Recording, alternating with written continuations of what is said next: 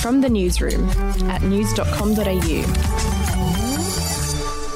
I'm Lexi Cartwright. And I'm Andrew Bucklow. And this is the latest from the newsroom. It's Friday, the 29th of January. Federal Treasurer Josh Frydenberg has taken a swipe at Queensland Premier Annastacia Palaszczuk.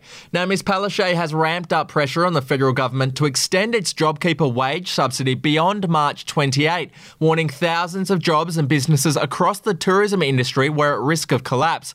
But the push has been slammed by Mr Frydenberg. He told Sky News the government had already funneled $27.9 billion billion of economic support to the state. We have delivered more than three times what the Queensland government has committed to in terms of economic support for Queenslanders. So we'd welcome uh, further announcements by the Palaszczuk government, indeed from all state governments, to reach into their pockets and provide the support that is necessary as part of Australia's economic recovery. To other news, e commerce site Etsy is under fire after it was discovered that sex dolls resembling children as young as 10 are being sold online.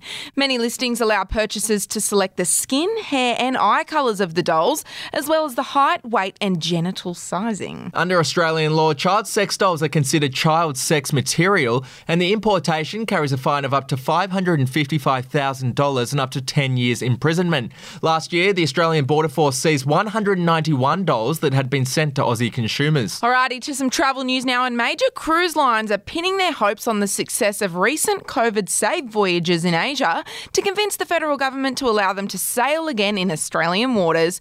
Cruise ships were banned from entering Australian waters in mid March last year, but cruise companies want that ban to end. Yeah, for the past few months, Royal Caribbean and Dream Cruises have been cruising within Singapore's waters without a recorded case of COVID 19. Safety measures include operating at 50% capacity with no casino, buffets, or spas open. I mean, what's the point? What do they do on there? We'll be back in a moment.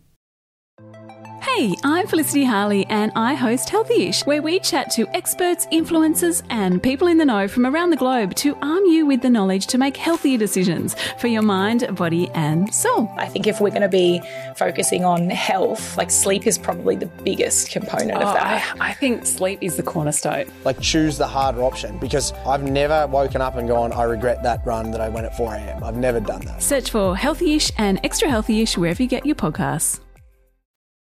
To sport now, and NRL star Andrew Fifita has revealed that he lost eight kilograms in just four days during a brutal training camp.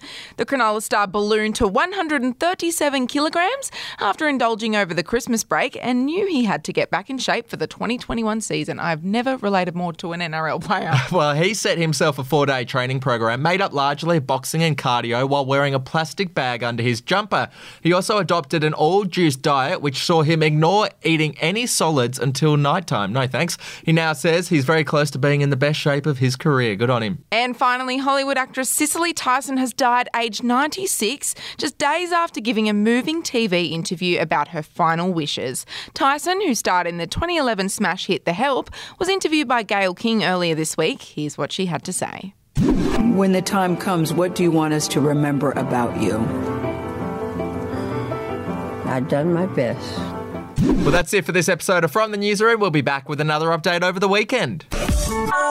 Your headlines from news.com.au.